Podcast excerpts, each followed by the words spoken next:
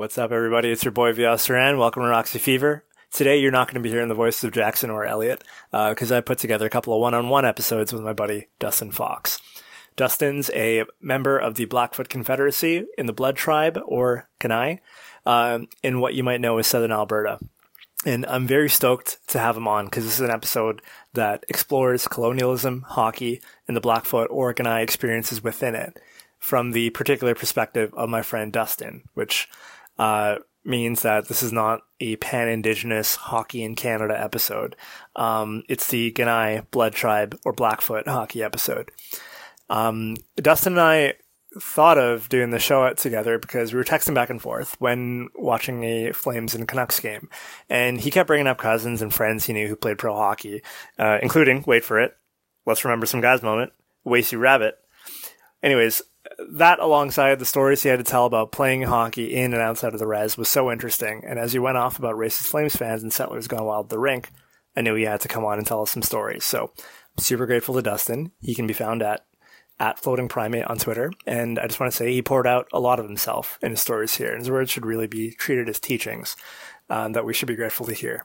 Um, I learned a lot and Dustin had great and fun and also not fun stories to tell. So if you're a Roxy Fever listener already, expect the same vibes as usual, but one where we're going to shed light on experiences most of the listeners and us hosts are so far removed from. So here it is. Enjoy. Hey, everybody. Uh, this is my interview with my good friend Dustin Fox. Um, I'd like to introduce Dustin Fox myself, but honestly, I'd rather Dustin inter- uh, introduce himself. So, Dustin, thanks so much for having time for this. Uh, could you tell everybody who you are? Yeah, no problem. Um, well, my name is Dustin Fox. I'm Blackfoot. Um, so that's how you say hello. I'm Blackfoot. Uh, I grew up here in southern Alberta, uh, traditional Blackfoot territory on the Blood Reserve, um, my whole life. And, uh, been playing hockey since maybe whatever age you start at pre-novice, so four or five. Um, remember skating really young and, um, yeah, ever since then I've just been all my life, just been a fan of hockey. So I'm happy to be here and yeah, just appreciating the, the break and from studies and yeah, just glad to find time for something else. So, yeah. yeah, no, this rocks. Uh, I've done more work on reading week, uh, preparing for this than I have for, for, law school. Uh, for context, I, I, know Dustin through law school, and uh, we've been uh, we've been doing some really interesting classes together. Um, but we've also been talking about hockey a lot. And if you listen to our last episode, you know that we were interested in talking to a Flames fan, and that was uh, it looks uh, it looks real, Flube. Uh, and I made Dustin listen to that before he got here, so he knew the context. Uh, thanks for listening to that. But uh, so we have another Flames fan. Um, obviously, with the season, we play like five games against each team in a row, so kind of made sense to talk to people from the teams that the Canucks were playing so much. So at first, I was like, I think I was telling Dustin about my show a while ago, and and he was like, "Bring me on for a Calgary episode," and I was thinking about like, yeah, that'd be great.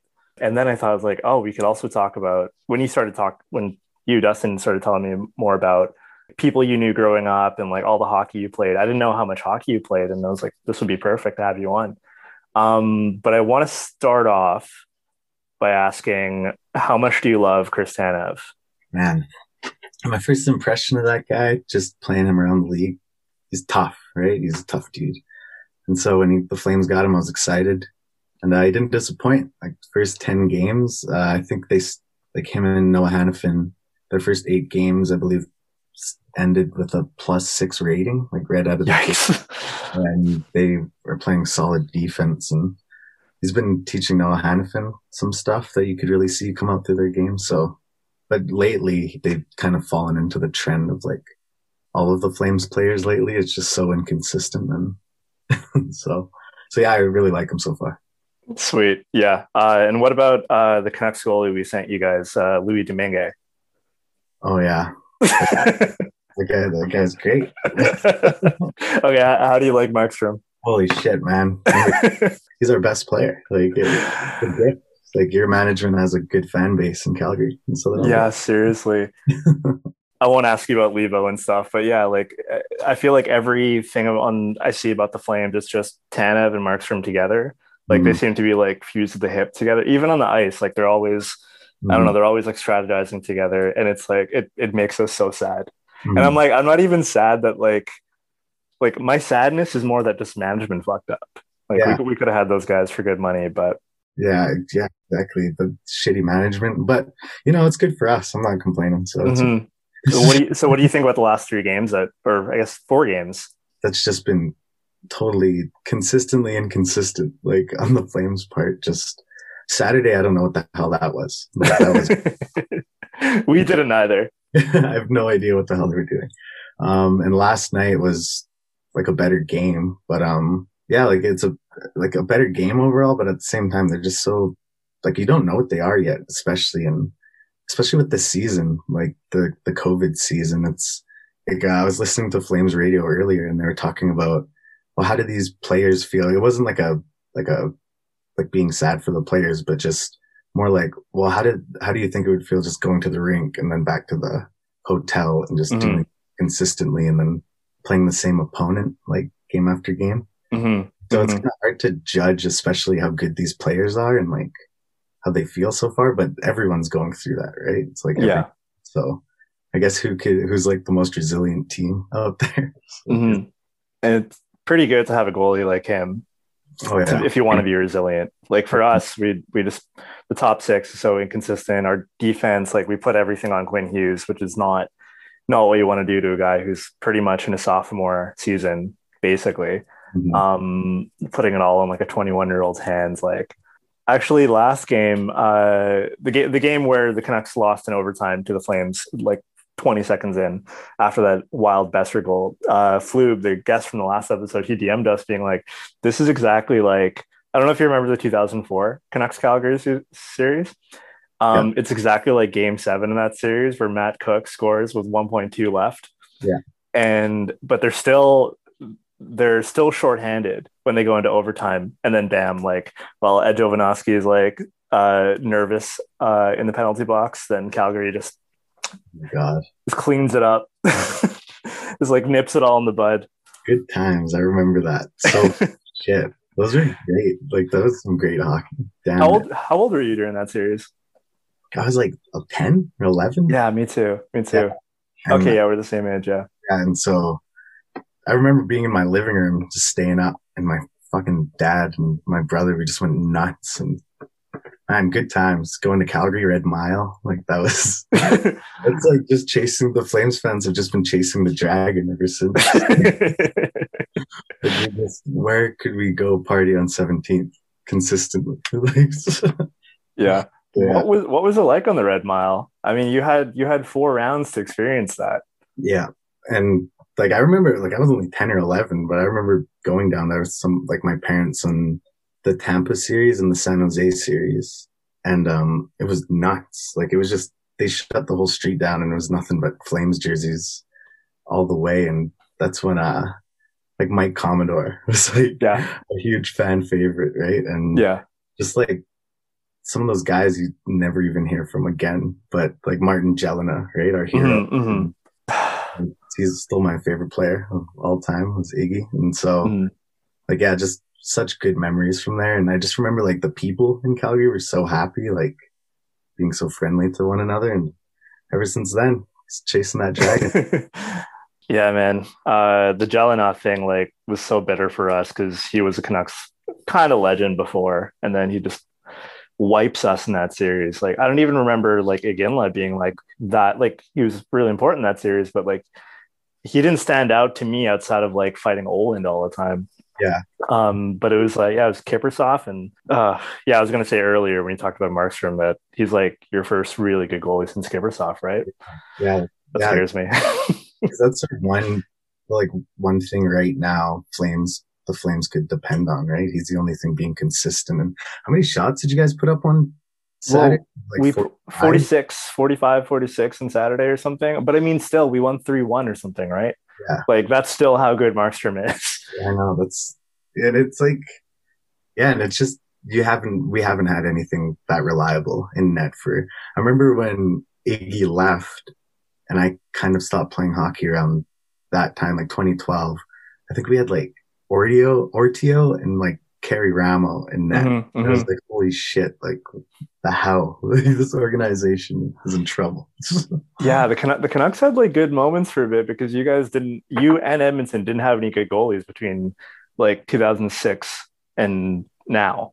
I mean, mm-hmm. Edmonton still doesn't have good goaltending, but um, there's always like a chance for us if we played if we played you guys. Um, but it's like Brandon Elliott who took us. I think he was our goalie on that run in 20- the 2015, yeah, the 2015 run? Yeah, yeah, yeah. And then he laid a couple eggs and just disappeared. So, like, I don't know.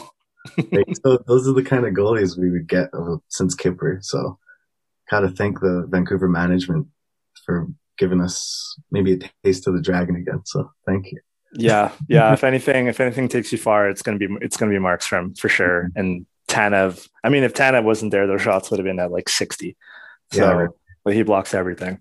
Like I, I would always think like guys who block shots like that, they're kind of a liability because they like screen the goalie so much. But when you learn it like that guy, it's like, man, Yeah, this guy's so good at it. So yeah. We like I would always like flinch whenever he'd very clearly try to block a shot, but he he was the most depend- dependable person on that. And the the other thing about him we were talking about last time is yeah, his the contract like that's the only that's the other side of the con uh, the conversation when we talk about those having let those guys go. It's like, okay, would we have taken the money? But I mean, with Tanev, you kind of have an out clause there because he gets he gets injured. Um, so you might not even need to pay for him that much. So it's it's kind of like it's a great situation for you guys, and I really hope those like those guys wanted to stay in Vancouver. mhm. Um, just makes me even more mad. So uh, yeah, take care of them. I think we will. Uh, hopefully, well, I don't know. I don't know if we will. You're allowing him 50 shots a night, so I don't know. yeah, yeah. Well, you had some really exciting news, and so I wanted to turn this over into talking about your experiences. Um, and feel free to bring up the Canucks anytime, also, and the Flames throughout all this. Like, I'll be asking about your experience, like as a Flames, as an Flames fan, and like what that's like, like being part of a community with uh, a lot of people you might not like otherwise, outside of being a Flames fan. So we'll get there, but first, I kind of want to start off with talking about well, what was the big news you had on Sunday? And, and maybe if you could talk also maybe introduce like what your background is and like maybe situate that for some of our listeners. Okay. All right. Well, so just for context, uh, Dias and I met at the uh, Wet'suwet'en protests, I believe, like where we Mhm. actually first talked to each other. Yeah. and Yeah. was cool. And we were both going to law school, but the program I'm in specifically is the JD JID program, which is like an indigenous law program. And um, so most of the entrants, like app, like the applications and everything, they really wanted to know your your relationship to the you know First Nations communities.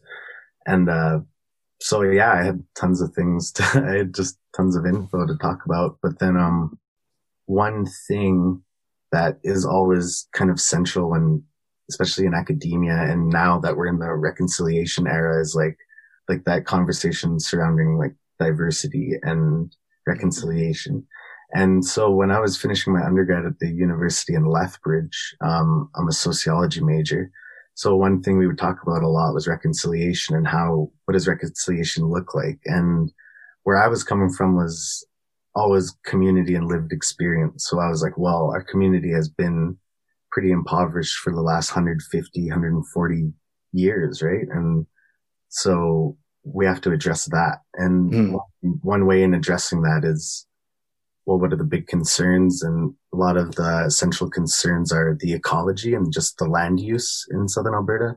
It's mostly prairie, um, Mhm. as well as uh, wild grassland, but the wild grassland is one of the fastest disappearing um, natural landscapes in the world right now. And so one thing our elders and leaders thought about was, well, what about bringing buffalo back or like, you know, how would that look? Like reintroducing them back into the, the grasslands of Southern Alberta. And so, um, a lot of really great academics around here. Um, Leroy Le- Little Bear, um, specifically, uh, they got to this plan and, um, they essentially birthed uh, what was called the Buffalo Treaty. And, um, It was the first international treaty signed in the past 140 years. Uh, but that treaty, the main objective of it was to bring these buffalo back. And that was in 2014. And so, um, it's been a while, but just on Friday, we, our community members went up north to Edmonton to a place called Elk Island to pick up 40, um, yearlings of buffalo mm-hmm. and, uh, to bring them down to let, like, release them on the reserve. And, uh, so that happened Friday and that has been like for me seven years, but for some other people like 20 years in the process, like in the making. Right. And so like just to see them run like out on the grasslands and like to see them actually touch the land there was like a powerful experience. And mm. it was like minus 30 out or like minus, like minus 25, but there was still a lot of people there just distancing and just watching from a distance. And it was just powerful. It was, it was powerful. Um, it was a powerful moment. So now they're there and we're just working on keeping them there for, uh, for the future and a long time. So has a lot of implications attached to it. So, so it's very exciting. Yeah, that's amazing. Uh, if you followed uh, Dustin on Twitter, uh, what's your what's your at Dustin? Uh, floating primate, I believe. So at floating primate, and we'll retweet some of his stuff. Um, yeah, there's some great photos that he took and other people took, and yeah, you can see the the breath of the of the buffalo coming off in the in the cold. Um, but mm-hmm. like really gorgeous photos, and uh, like when you told us because you were you had to leave one of our classes and you told us like yeah some buffalo like uh, they're bringing some buffalo down uh, it's been the first time in a while i did not think it was the first time in 140 years yeah. Like, i was shocked when you when, when i saw that tweet a couple days ago mm-hmm. um like what an occasion. Like what was it like seeing i don't know what was the look on like your parents faces or just elders in the community that were there? It was just like we none of us could take our eyes away you know? Like we were just just mesmerizing just having them out there. And um we have a caretaker for these for these animals right now. And um he came up to us like addressed uh everyone watching and what he said was well these animals are really stressed right now like they've been on the road for mm-hmm. eight hours and i don't know just kind of framing it like that you remember what the point of this was, like to mm. take care of these animals and to bring them back here. And so when they were addressing that, everyone was really listening and it, it, you just knew that everyone really cares. And yeah, it was just, it was, I can't even explain, I can't even really describe it because it's, it hasn't happened like, right? Mm-hmm, mm-hmm. Where it was, it did feel surreal. Like it didn't really feel real.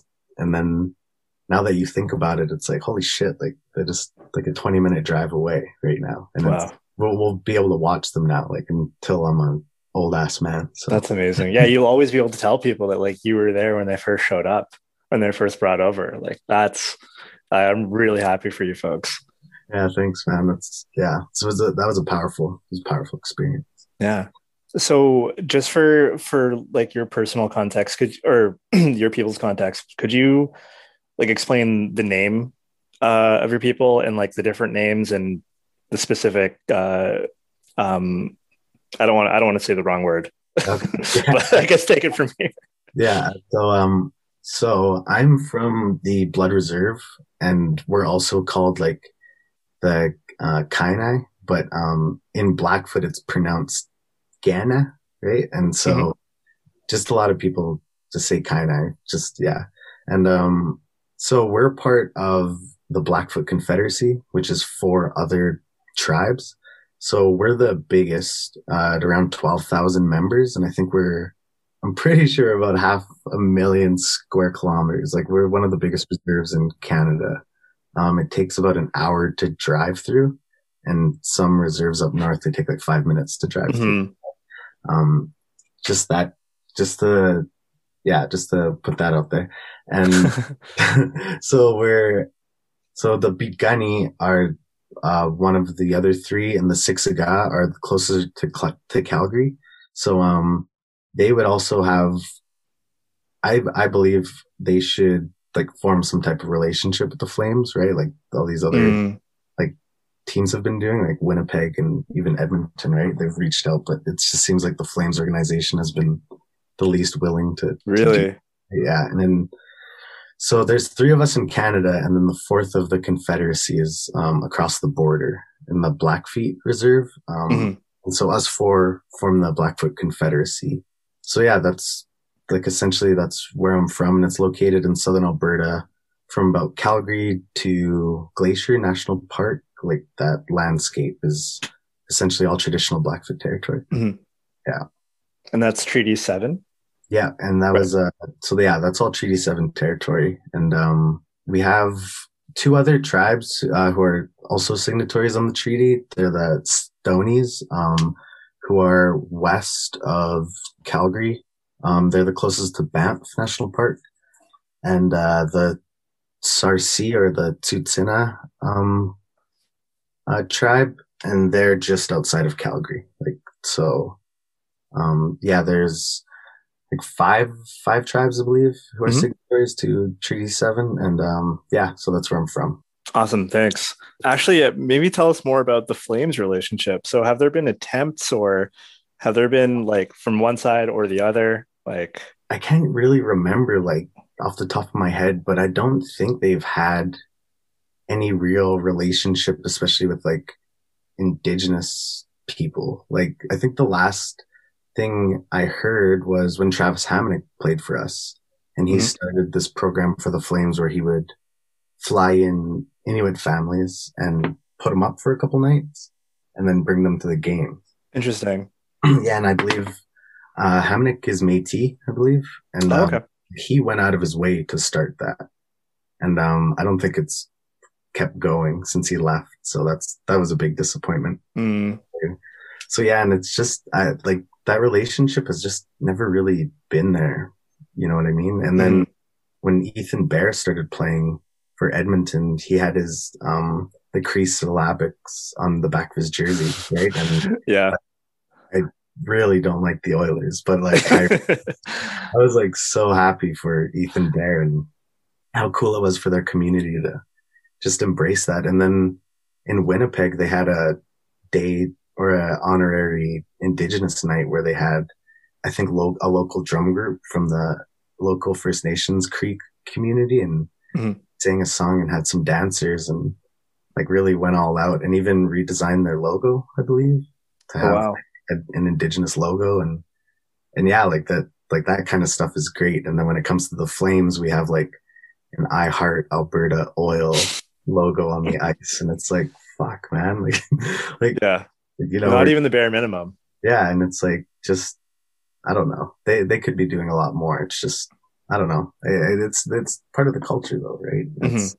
very strange, especially being in southern Alberta. Like mm-hmm. so, yeah. And the strange part about it is that we were all Flames fans, like most of us on our hockey team, and we would we were diehard Flames fans, right? And mm-hmm.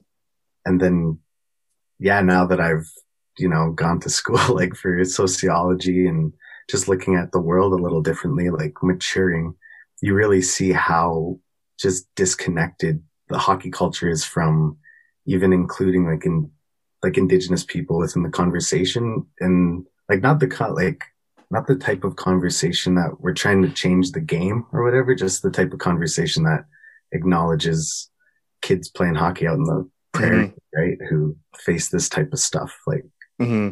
every game almost. And just, and they know that their fan base is essentially prairie kids, right? And like mm-hmm. prairie, kids from the prairies. And they just never have that conversation about the reserves around here and like native teams. And yeah, and like no shout outs or nothing. Damn. Yeah, I know the Canucks have done a, a few small things. I think just because they have a a decent relationship with the development corporation of the local nations, uh, Musqueam, Squamish, and tsleil Like this year, actually, it started. I noticed it's not just with the Canucks, but with other Canadian hockey stuff. Uh, I think when the World Juniors, they had like a, a huge presentation from from the community out there. Um, I forgot where the World Juniors were held. Was it Edmonton? Yeah. Yeah, so so there was like a, do you do you remember these like big videos that would go on before the game and it, and I was kind of jarred to hear land acknowledgments on TSN at a hockey game. Like, uh, I was quite surprised to see that. And then I saw, uh, at, like I usually have the national anthems muted like I, I, I don't I don't turn on the game until after, or they're just muted until then. Um, but they've been doing some land acknowledgements, like some kind of weird ones. Like they said, these nations are happy to share the land for us to play hockey on. I'm like, all right, question mark. But uh, I have seen it spread a bit, um, and I'm not really sure what to make of that. Or I wonder, I wonder what actually finally pushed these teams to start talking about that. Mm-hmm. And so that does make what the Flames is doing kind of in stark contrast. Like come on, yeah. look at who your fans are. Like yeah. you're the Southern Alberta hockey team. I know so many hockey fans uh, who are Indigenous from Southern Alberta. Mm-hmm. Like, come on. Yeah, exactly. And I was following the Flames like religiously, maybe three years ago. Mm-hmm. I was looking at their advanced stats. So I was looking at the chart. Like I was just just in, like I was into them. Yeah. And, um, listening to the Flames radio, right? It's like holy shit, these guys are just the worst. Like they, like they, they give good analysis, but then they, it's just so filled with that discourse of like the West and like cowboys and like they just push that discourse so much. Mm-hmm. And they just totally disregard or not talk about the indigenous people who are the fans also who are mm-hmm. explicitly like against oil and gas, right? Mm-hmm. And just they kind of make that in their commercials and they'll even mention it like in their broadcasts. So like as a fan, like a really big Flames fan, like that's, that's really hard to listen to. Like, cause it's mixed in with, well, I just want to know how the goalies are doing. right? Like, talk about like how much, like, yeah, like where they're going to dig or something. You know what I mean? Like, yeah. So I don't know. It's, it's very frustrating, but yeah, that is such a common like theme in our show Hmm. Uh, I like just us as fans, and I and I and I assume like a lot of our listeners, like we're just we're just trying to watch the guys score goals, and and they pour down stuff down our throat of like like pretty political stuff down our throat, and we're like we're just trying to enjoy this, and so when we start pointing out how political the game is. Uh, mm. or how the game is presented and all the culture around it, uh, then we're told we're politicizing it. Yes. Um, and I can't imagine what it's like for a team that I don't know I don't know much about the ownership of the Flames, um, and I don't know much about uh, the sponsors of it, but I assume like every skybox is just all it's all Suncor, it's all mm-hmm. it's all these companies. Yeah. Imagining them reaching out to these communities while also having the sponsorship from the headquarters of oil and gas, like one of the biggest global headquarters of oil and gas, like they probably don't know how to walk that line. They probably yeah. don't want to even try to walk that line. Like they shouldn't be walking the line because they should be dumping uh, those companies. But yeah, and that kind of leaks into the like fan base, you know, a little bit. And it's yeah, just, tell me. Yeah, and it's so like you'll go to a Flames game and you know everyone will be like, yeah, we're all fans and shit, but then like people will start getting drunk after the games and shit, and then they'll go to the bar and stuff. But then you'll see fights between like it's like racist like pretty racist white guys and then mm-hmm. they'll be wanting to just talk about like like protests and like oil, like essentially. Like that's what they'll they'll center the argument and but that'll leak into like even experiencing the game sometimes. Like when you mm-hmm. go for, in line for a beer, like you'll hear these guys talking about how much they made on like the the line, right? Like the rigs, mm. like the, the pipe, and it's just I don't know. It's just like, well, shit, I can't even go to the Flames game, like not talk about this stuff. But then I don't know. And I hate to accept that it's part of the culture, right? Yeah. Like, good. That's totally separated from hockey, right? And yeah. it's like, that has nothing to do with, with like scoring goals, like you said. And it's, it's very frustrating because, mm-hmm. yeah, it, it makes it hard to be a Flames fan. but at the same time, it's like, still it's it's very frustrating. Like it, it's it's strange, right? Like how do you support a team who supports, you know, this politicizing of oil and gas and trying to essentially indoctrinate what the hockey culture to support oil and gas, mm-hmm. but then like really like when Matt Tkachuk starts some shit on the ice. you know what I'm saying? And it's like you want to separate the two and you want to keep them separate, but then I don't know. It just gets politicized, and I I don't know what to say about that. Like, mm. I think you said plenty. I also uh, I'm on the Zoom call with Dustin right now. It's great to see him like talk about how much he hates other Flames fans, and he's holding the Flames mug, drinking, drinking whatever he's drinking. Yeah. Uh, like mood, man. Like that is me. Um, yelling, yelling about politics while like posters of Canuck stuff in my room or whatever. Like, yeah, um, like how do I justify this? I don't know. It, hmm. um, Was gonna ask you after this. Um, like we like we have it like we don't have the oil and gas thing going on. I mean, like I think we have some sponsors, um, maybe arena sponsors, but it's different industries. For us, it's a lot about real estate um, and international trade and and and forestry. Um, and then we have the owners who we we hate the Aquilinis. Um, they uh, they exploit migrant workers through the blueberry farms. Uh, they're one of the biggest uh, owners in that industry in the province. Uh, like basically, they their labor is indentured effectively, like um, the way that they use temporary foreign workers. Um, they're also one of the most powerful developers, um, at least one of the most in your face uh, real estate developers in town. And I know in the 80s, we've talked about this before on our show, how the Aquilinis were responsible, or like one of the leading stakeholders responsible for ending rent control in British Columbia. Um, so what there, there's so much more. So we're screwed over as workers, we're screwed over as people who are just trying to pay rent and and so much more on top of that. And then they also are reactionary in other ways as owners. Uh, like if you chant loud enough to fire their GM, they will fire the GM. Uh, the only reason they haven't fired a GM yet is because COVID. Uh, there's no fans in the stands to do that. But uh, but yeah, I totally identify with uh, with having this fan base, with having this hockey culture um, that pours down their politics down your throat. Um, but so something I, I, have been thinking about, um, and I wanted to ask you about what your thoughts are. Are you know watching hockey for like 20 years and whatever you see what the country tries to push as the Canadian dream, mm-hmm. and it's it's the it's the working class white family taking mm-hmm. their kids to the rink, getting Timmys, and like that is uh, salt of the earth Canadian. Like that is what working class Canada is, mm-hmm. and mm-hmm. to hear you talk about how the Flames organization totally ignores this gigantic fan base of theirs who who is in a lot of ways more working class than that Canadian dream image mm-hmm. uh, that is hurting more, uh, but and yet is a huge fan base for the Flames. Like, mm-hmm. I'm just wondering what your thoughts are when you see this like narrative of like who the good old hockey family is. When and and we'll leave this into maybe you talking later about your like you growing up as a as a hockey player mm-hmm. in a hockey family. Yeah, and especially like those fucking Tim Hortons commercials, right? With like the the granddad and waiting in the truck, right? Like warming yeah. the people up, and it's just like, well, shit. Like a lot of a lot of the players I played with, like some of them had that and some of them didn't, right? And it's just, I think that discourse specifically, um, and I'm only speaking from like my perspective here, mm-hmm.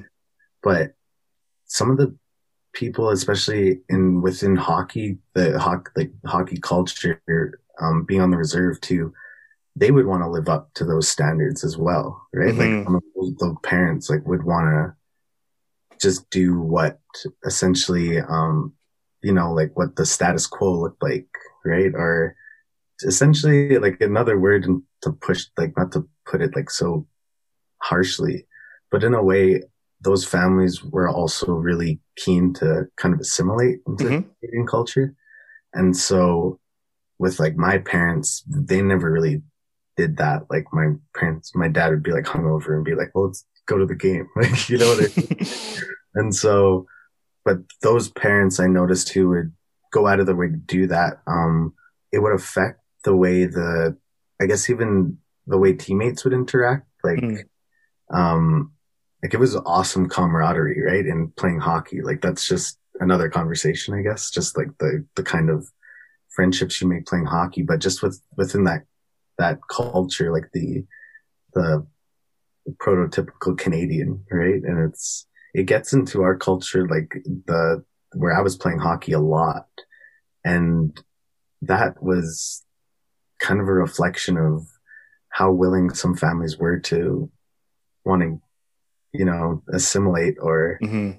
not be seen as like other, like be othered, right? Like they wanted to be like, hey, we could do this too, right? And it's it's a and yeah, I guess I never really put it into like never really thought of it like that, but um yeah, some some players would just keep going with that and kind of believe like like actually believe that like they were like the product of Canada, right? And they were Mhm. be like Canadian kids, right? But when they would get to certain levels of hockey, especially, so I'm just like one kid specifically is just, um, like when talking about this culture, his family was great, like they're a great family, but, and he was an amazing hockey player. Like he was like such an amazing hockey player. And after like the, the structured like organization of like the hockey team so when he aged out and that structure kind of left, that's when, you know, the, the cultural stuff comes up. Like that's the socioeconomic kind of experience kind of comes out when you lose that type of structure and especially in organized sports. And so when these like good hockey players would age out, essentially they, they wouldn't have the capacity to kind of take care of themselves. Mhm. So then hockey would fall by the wayside, right? And, Mhm. and yeah, they would essentially just stop playing hockey. But then you could tell that they felt bad when they couldn't live up to that, like Tim Horton standard. You know what I mean? And, it- Mhm. Mhm. and I think that plays a part of, that plays a part into that, like another conversation of assimilation, right? Like how bad some kids want to get out of their situation. And one way is playing hockey Mhm.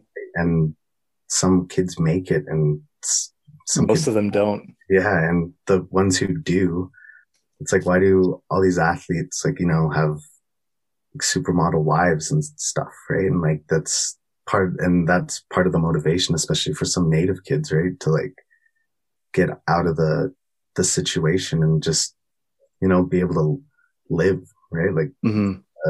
survive playing hockey, like to, to gain some livelihood. Um, but yeah, most, yeah, most of the players that I would, I grew up with and seen that happen to, um, there's a lot of stuff that plays into it, but I think that trying to fit that model of like that family model that Tim Hortons like kind of Tim Horton standard. Yeah, yeah. I love that. that is totally part of the reason why they they would like they would get like they would go really far in hockey because of it but at the same time when hockey was gone they it's like they forgot who they were while trying to be like middle class Canadians hmm Oh, and so like some people would lose sight of that and put too much pressure on one side, like hockey, like put all their eggs in one basket.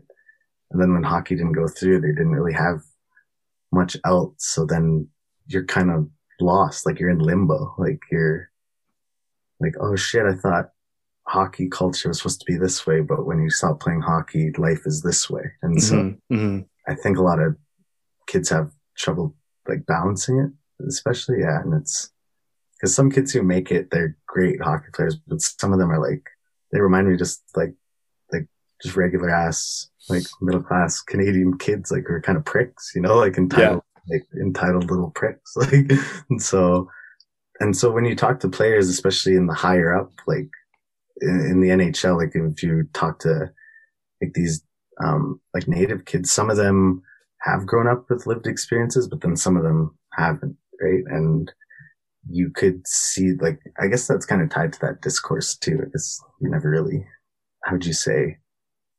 Yeah, like some kids are have trouble balancing that, and Yeah. when you get to the NHL, I think you kind of lose sight of, well, not lose sight, but just kind of um have trouble balancing it. I guess your profession and like where you come up. So Yeah, I saw the I like the the pricks part of that because I, I totally see shades of that with brown guys I knew growing up who they would use hockey to get into whiteness, and I did that as a fan.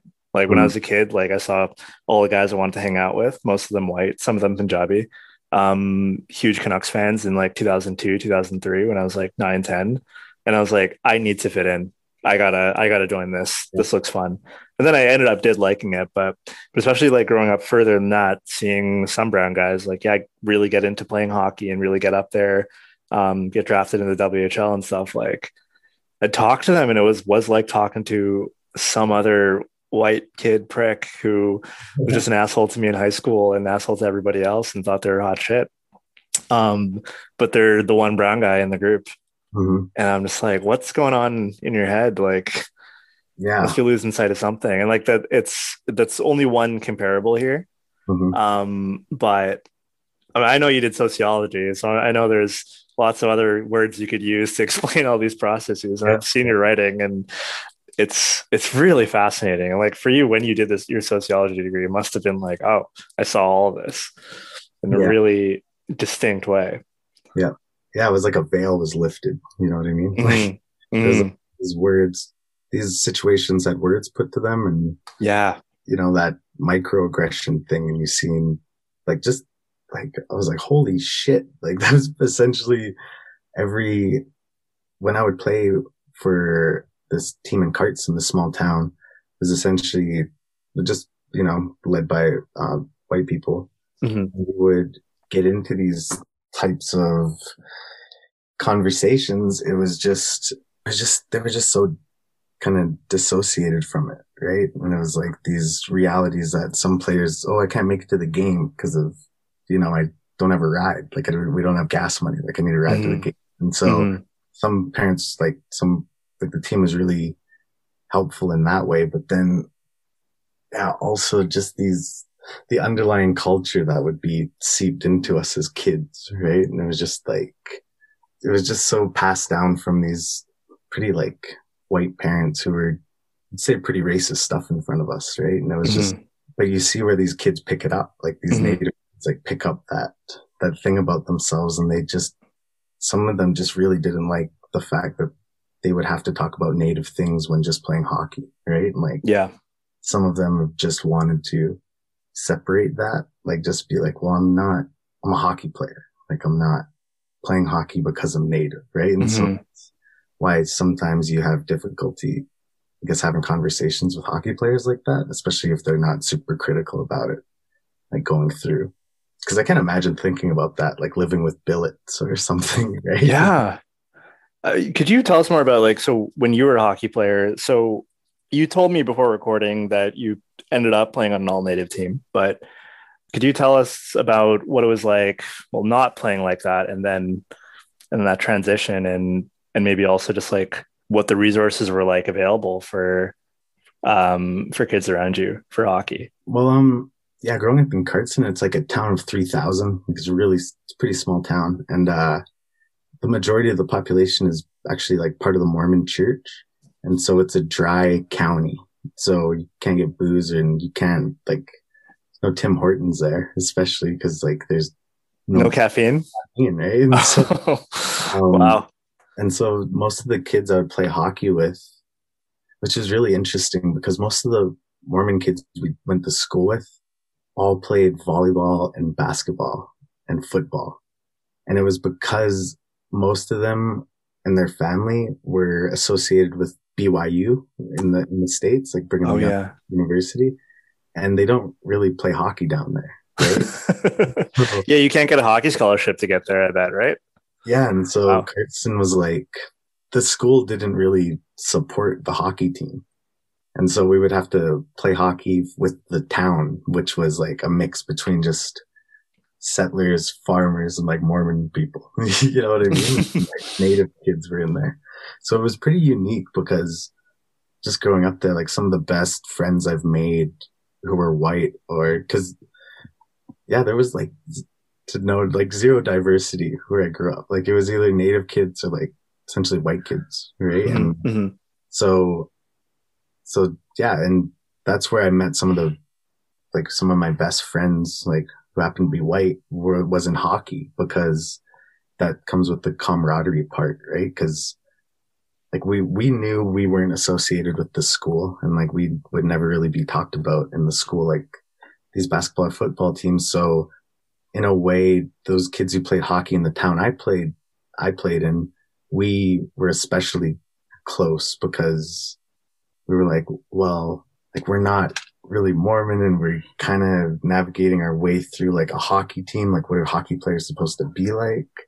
But then our parents have never told us of like how to be friends with native people and Mm, you know what I mean? hmm So at the rink, you would get like the most diverse experiences that like, you could get in a small town like that. And so I was like essentially a rink rat in Cardston.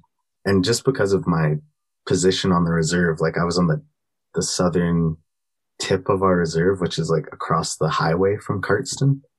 And so like that highway is essentially our border.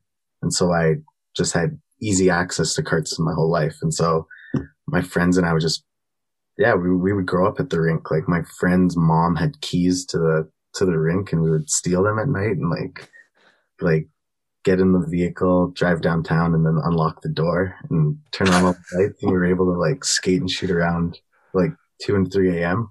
when we Oh were like, shit! I think when we were like 12 or like 13. So yeah, awesome.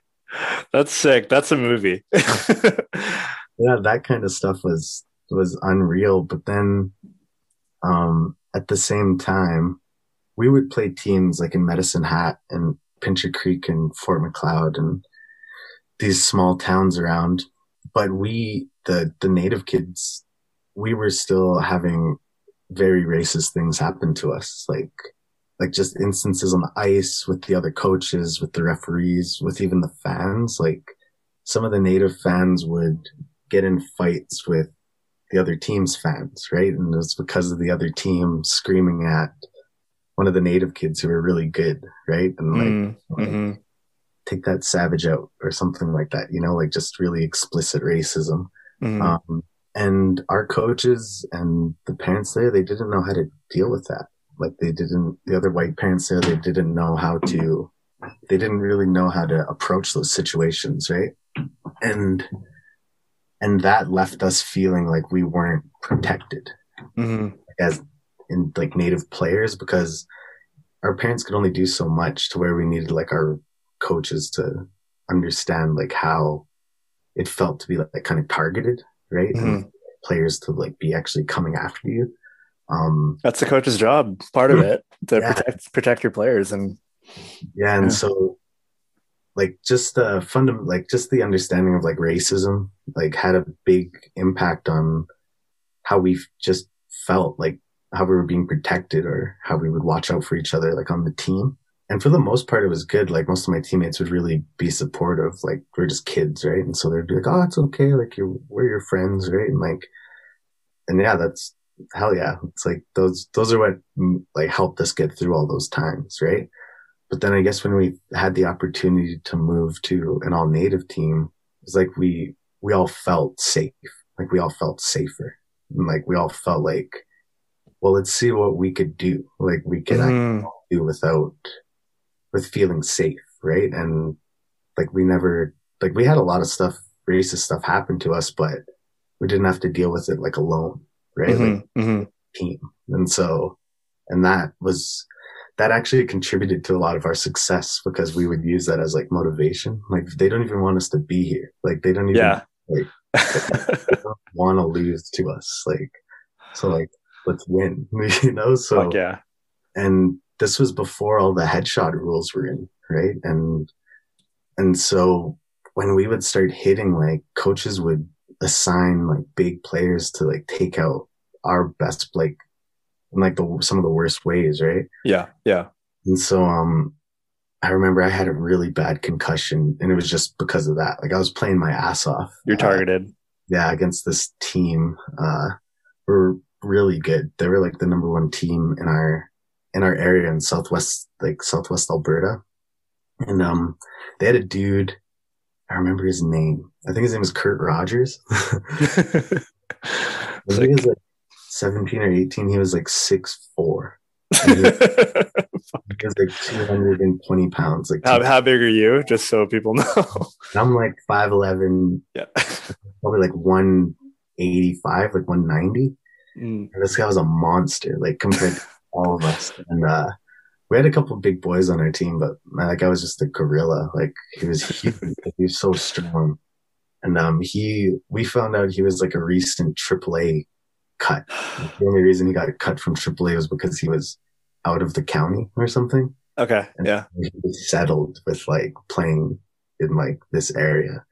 And we we had like some great series with them, but holy shit, that one game that dude like lit me up. And I like I was so like I, that was the worst concussion I've had. But then mm. I just remember that started so much shit between like both teams. Like cause I think we were up like four or five one. And there was like ten minutes left in the third. And their coaches were just like, just take this kid out. And I was like, holy shit. So like just targeted shit like that, just playing in like a team where you felt kind of alone in those like situations, like just a couple of you, especially experiencing racism, you just felt safer like playing like Mhm. playing like as a team. So there's I guess those were like the really stark differences and Mhm. Yeah. What uh what leagues did you play in? And also could you tell us about like how that team formed in the first place? Well, it's like it's not like a huge league or anything. Like we're just it's like a it's called Spud League. It was like Southern Alberta Spud League, I believe. Okay. That's what it was called. And so the divisions are like C, B, and A, right? And so usually all the kids who would get cut from double A or triple A would end up playing for the A division teams, right? And so it was like okay, but it wasn't as good as double or triple A. So we were just a decent league and uh, we would play teams from anybody south of Calgary. And so there's like eight or nine teams, I believe. And yeah, like Kainai always had a team, but they've always kind of, they were always pretty bad, like just growing up and when I was younger. Like most of the kids who wanted to play hockey would go out of town, right? Mhm. Because just the, the team management and the team structure, they were a little, they were more structured than on the reserve. And so that's where we kind of learned how to play hockey when we were younger. Um, and then yeah, when we got older in Bantam, we went to a couple hockey schools. That's when our parents just got together, and I think there was about twelve or thirteen of us who were really close, who were coming from out of town.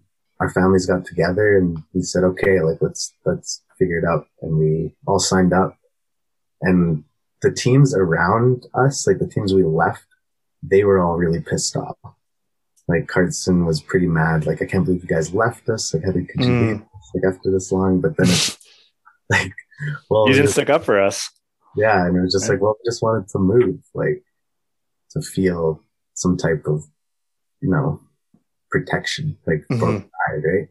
And so, yeah, when we moved there, like, I, man, the crowds were, the crowd was awesome. Like, like they would make the glass shake, like, and yeah, it was, it was the best. It was, it was some of the best hockey we've, we've played and some of the best memories. And so, yeah, that was, that was great. it was That's great awesome. time so I finished playing in like 2012, 2013, and I guess just the experiences like on the ice, like actually on the ice and having these really intense games, but then the amount of like racism that would ri- like come out because of the tension, hmm that was the type of shit that was like, fuck, I don't even really want to keep playing hockey anymore. If like every intense game is going to end with our like families fighting in the crowd. hmm I mean, it's like this is Even if you're winning, because you Yeah. said your team is amazing. Mhm. yeah, well, yeah, we're pretty, yeah, we're pretty good, and it was like just like, well, what the hell, man? We're just trying to play hockey, and then you get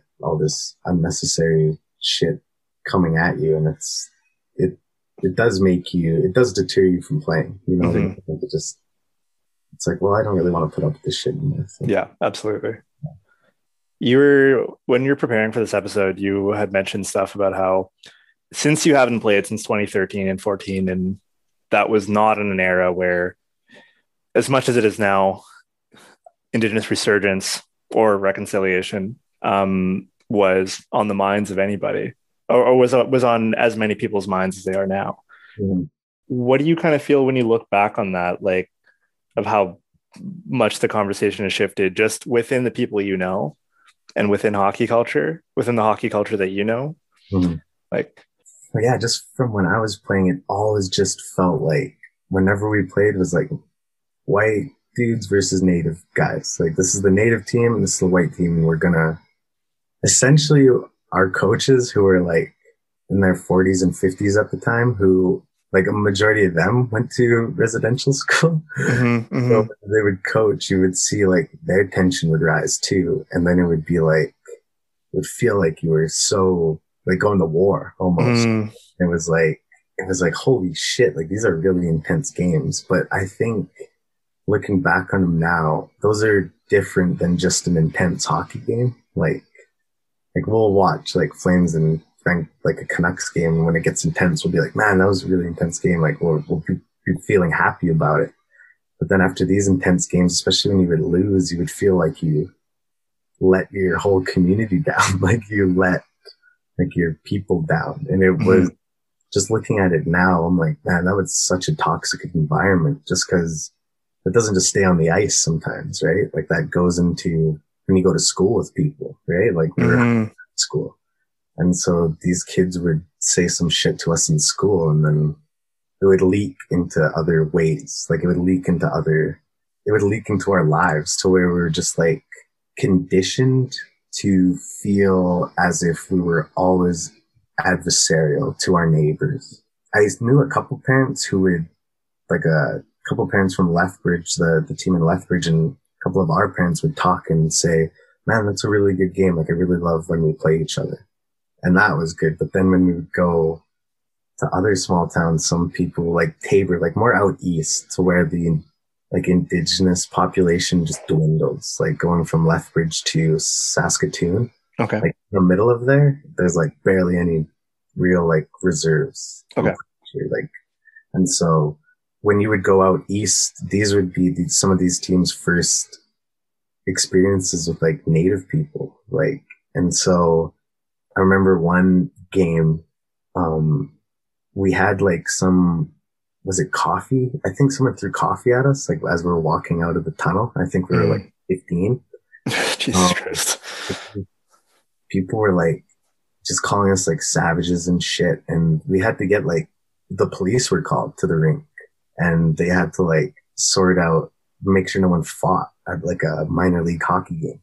and these were the team. So when we would directly play these kids, like on the other side, they were the ones saying like some of the worst racist shit you could like hear, right? But then it was like, oh, like look who the parents are. Mm-hmm. like, mm-hmm. it's like, oh, like it doesn't. That makes a lot of sense. Like the more you would go yeah. straight, like from where we were. Yeah. And we all hated playing there. It was like, it was the worst. Like it was when you would play there, it'd feel like you were like everyone just looked at you differently and everybody, like all those Tim Hortons families we are talking about, like yeah, they were the, yeah. like, would just look at us with like such disdain to where they were like, we're going to beat you guys, but mm-hmm. not just on the ice. You know what I mean? Like, yeah. Was, and so bef- that was before reconciliation. Like these conversations were even being thought of. And, and now like that's why I'm so interested because that really sort of like in a weird way, now that I think about it, that pushed me away from playing in a certain way, right? Because mm-hmm. I just didn't want to deal with it anymore to where I was like, well, maybe if I just, you know, like maybe I just won't play so I could stay away from it, right? And mm-hmm. so I don't know. So when these conversations about reconciliation happened, my first, like my initial thoughts went to, well, how are they addressing it in little prairie towns, right? Like, how are they addressing the situation and like on the reserve?